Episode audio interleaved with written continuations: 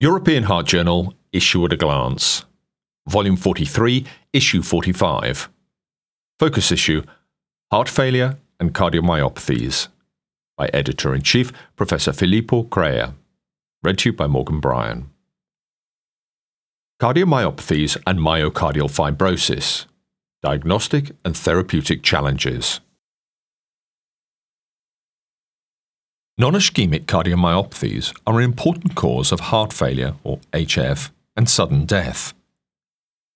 This focus issue on heart failure and cardiomyopathies contains the state of the art review article Restrictive Cardiomyopathy Definition and Diagnosis by the late Claudio Rapezzi, to whom this issue is dedicated, and colleagues.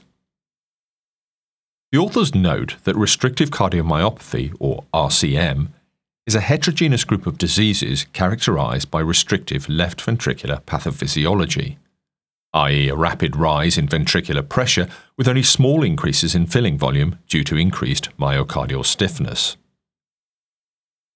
More precisely, the defining feature of RCM is the coexistence of persistent restrictive pathophysiology, diastolic dysfunction, non dilated ventricles, and atrial dilation regardless of ventricular wall thickness and systolic function.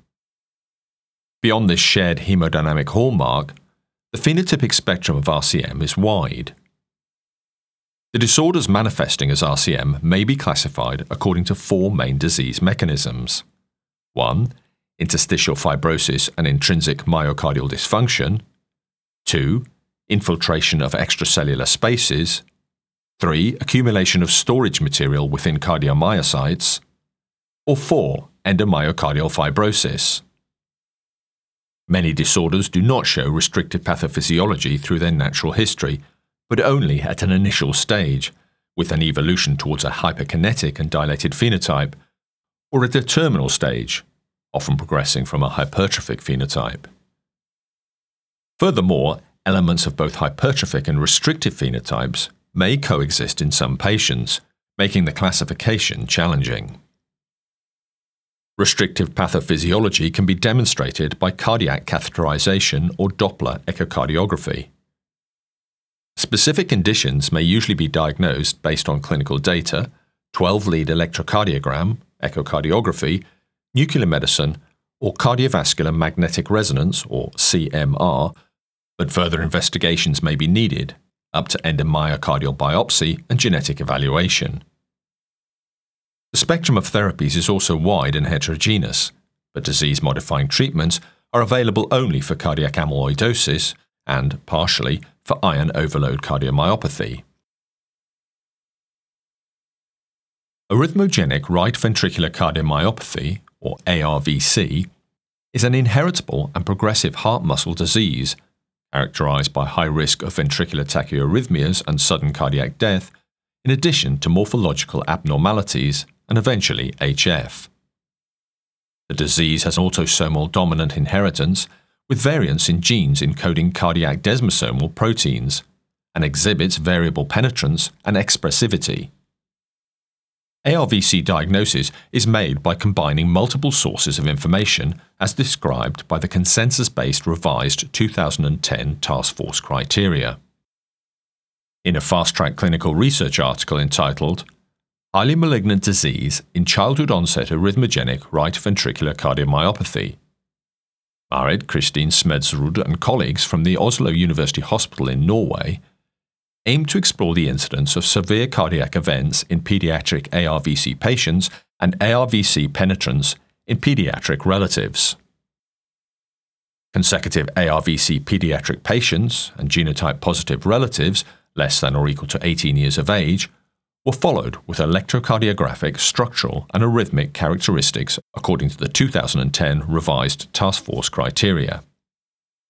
Penetrance of ARVC disease was defined as fulfilling definite ARVC criteria. Severe cardiac events were defined as cardiac death, heart transplantation, or HTX, or severe ventricular arrhythmias. Childhood onset disease was defined as meeting definite ARVC criteria at less than or equal to 12 years of age. Among 62 individuals, mean age 9.8 years, 11 probands, 20 or 32% fulfill the definite ARVC diagnosis, of which 8 or 40% had childhood onset disease. Severe cardiac events by last follow up occurred in 14 or 23%, and half occurred in patients less than or equal to 12 years of age. Among the eight patients with childhood onset disease, five had biventricular involvement needing HTX, and three had severe arrhythmic events. Among the 51 relatives, 3 or 6% met definite ARVC criteria at the time of genetic diagnosis, increasing to 9 or 18% at the end of follow up. The authors conclude that in a pediatric ARVC cohort, there is a high incidence of severe cardiac events, and half of them occur in children less than or equal to 12 years of age. ARVC penetrance in genotype positive pediatric relatives is approximately 20%. These findings of a high malignant phenotype in childhood onset ARVC indicate a need for ARVC family screening at a younger age than currently recommended. The contribution is accompanied by an editorial by Juan Pablo Kaski from the University College London in the United Kingdom. Kaski highlights that the next question is whether early identification can result in improved outcomes for this group of patients. As we move into an era of exciting new therapeutic opportunities in the field of cardiomyopathies, it's ever more important to ensure that children are at the forefront and adequately represented, both in natural history studies and in clinical trials. Systematic studies in childhood of disease expression and progression are a major first step towards this goal. In a clinical research article entitled Polygenic Risk Score for ACE Inhibitor Associated Cough based on the discovery of new genetic loci, Jonas Ghouse and colleagues from the Copenhagen University Hospital in Denmark Search for sequence variants associated with angiotensin converting enzyme inhibitor, or ACI, discontinuation, and test their relationship with ACI associated adverse drug reactions, or ADRs. A genome wide association study, or GWAS, on ACI discontinuation was conducted, including 33,959 ACI discontinuers and 44,041 controls. Cases were defined as persons who switched from an ACI treatment to an angiotensin receptor blocker.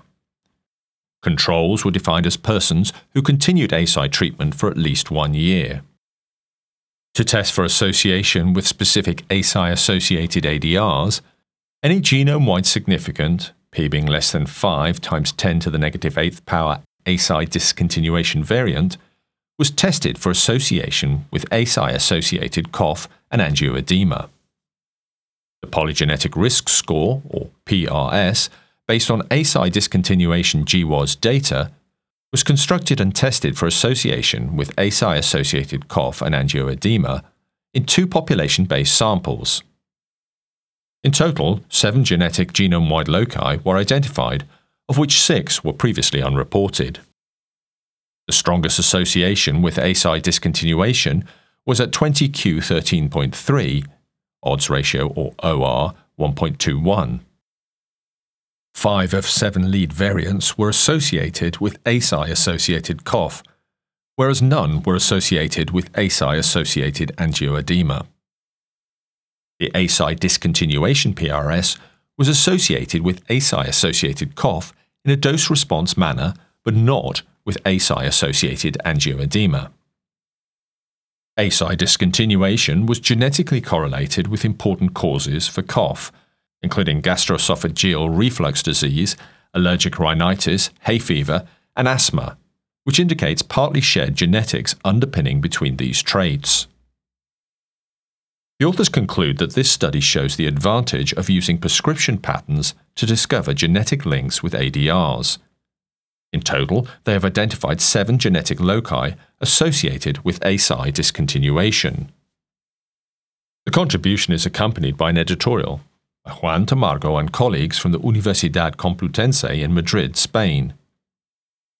The authors note that healthcare professionals aim to prescribe the most effective and safe drug for a given indication.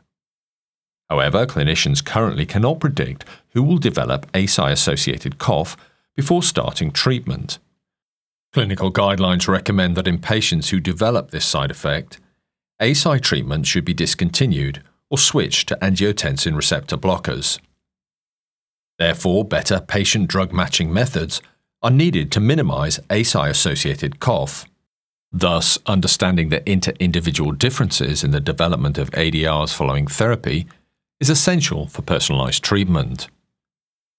The author states that this large, well designed GWAS emphasizes the advantages of utilizing prescription data of population based cohorts to improve our understanding of genetic variants linked to ACI associated ADRs, leading to drug discontinuation. This study can help identify people at risk and provide new insights into the pathophysiological mechanisms underlying ACI associated ADRs. Cardiac amyloidosis is a topic of growing interest also because of recent availability of disease modifying treatments. In a clinical research article entitled Cardiovascular Magnetic Resonance in Light Chain Amyloidosis to Guide Treatment, Ana Martinez Naharro and colleagues from the University College London in the United Kingdom sought to assess the ability of cardiovascular magnetic resonance, or CMR, to assess the response to chemotherapy in patients with light chain cardiac amyloidosis or ALCA. In total, 176 patients with ALCA were assessed at diagnosis and subsequently at 6, 12, and 24 months after starting chemotherapy. Hematological response was graded as complete response, very good response, partial response, or no response. CMR response was graded by changes in extracellular volume, or ECV, as progression, greater than or equal to 0.05 increase, stable, less than 0.05 change, or regression, greater than or equal to 0.05 decrease. At six months, CMR regression was observed in 3%, or complete response stroke very good partial response and CMR progression in 32%, 61% in partial response stroke no response, 39% in complete response stroke very good partial response. At two years, 38% had regression, or complete response stroke very good partial response, and 14% had progression, 80% in partial response stroke no response, 20% in complete response stroke very good partial response. 36 or 25% of patients died during follow up, 40 plus or minus 15 months. CMR response at 6 months predicted death, hazard ratio 3.82, p being less than 0.001, and remained prognostic after adjusting for hematological response, N terminal probrain natriuretic peptide, or NT proBNP, and longitudinal strain, p being less than 0.01. The authors conclude that cardiac amyloid deposits frequently regress following chemotherapy, but only in patients who achieve complete response or very good partial response. Changes in ECV predict outcome after adjusting for known predictors. This manuscript is accompanied by an editorial by Thibaud Damy and colleagues from the Henri Mondor University Hospital in Créteil, France. The authors note that Martinez Naharro et al highlight the value of CMR and ECV for determining the treatment response in patients with ALCA. These results pave the way for better designed studies for early stage disease. In the light of recent therapeutic advances, such as promising combinations of daratumumab and bortezomib, further research is needed to establish whether ECV will become a routinely used tool for guiding the management of patients with ALCA and thus reducing the suffering caused by this severe disease. The mechanisms of myocardial fibrosis are complex and still poorly understood. In vitro scleraxis regulates cardiac fibroblast activation in response to profibrotic signals via transcriptional control of key fibrosis genes, such as collagen and fibroconnectin. However, its role in vivo is unknown. In a translational research article entitled Scleraxis and Fibrosis in the Pressure Overload Heart. Raghu Nagalingam from the University of Manitoba, Winnipeg in Canada assessed the impact of scleraxis loss on fibroblast activation, cardiac fibrosis, and dysfunction in pressure overload induced HF. Scleraxis expression was upregulated in hearts of non ischemic dilated cardiomyopathy patients and in mice subjected to pressure overload by transverse aortic constriction, or TAC. Tamoxifen inducible fibroblast specific scleraxis knockout, or SCX FKO, significantly attenuated cardiac fibrosis and improved cardiac systolic function and ventricular remodeling following TAC compared with SCX wild type TAC mice concomitant with attenuation of fibroblast activation. Scleraxis deletion, after the establishment of cardiac fibrosis, attenuated the further functional decline observed in SCX wild type mice with a reduction in cardiac myofibroblasts. Notably, scleraxis knockout reduced pressure overload induced mortality from 33% to zero without affecting the degree of cardiac hypertrophy. Scleraxis directly regulated transcription of the myofibroblast marker periostin, and cardiac fibroblasts lacking scleraxis fail to upregulate periostin synthesis and secretion in response to profibrotic transforming growth factor beta. The authors conclude that scleraxis governs fibroblast activation in pressure overload induced HF and scleraxis knockout attenuates fibrosis and improves cardiac function and survival. These findings identify scleraxis as a viable target for the development of novel antifibrotic treatments. This manuscript is accompanied by an editorial by Timothy McKinsey and colleagues from the University of Colorado Anschutz Medical Campus, Aurora, USA. The authors commend Nagalingam and colleagues for providing convincing data that validate a role for scleraxis in the control of cardiac fibrosis. The findings provide the foundation for future mechanistic studies to dissect the molecular mechanisms of scleraxis mediated extracellular matrix remodeling and translational work to determine whether scleraxis inhibitors can be developed as a safe and effective antifibrotic therapy for the heart. Sodium glucose cotransporter, or SGLT inhibitors, are rising stars in the treatment of HF. In a Viewpoint article entitled, Does SGLT1 inhibition add to the benefits of SGLT2 inhibition in the prevention and treatment of heart failure? Marco Metra and colleagues from the University of Brescia in Italy describes potential advantages of non-selective SGLT inhibitors compared with selective inhibitors.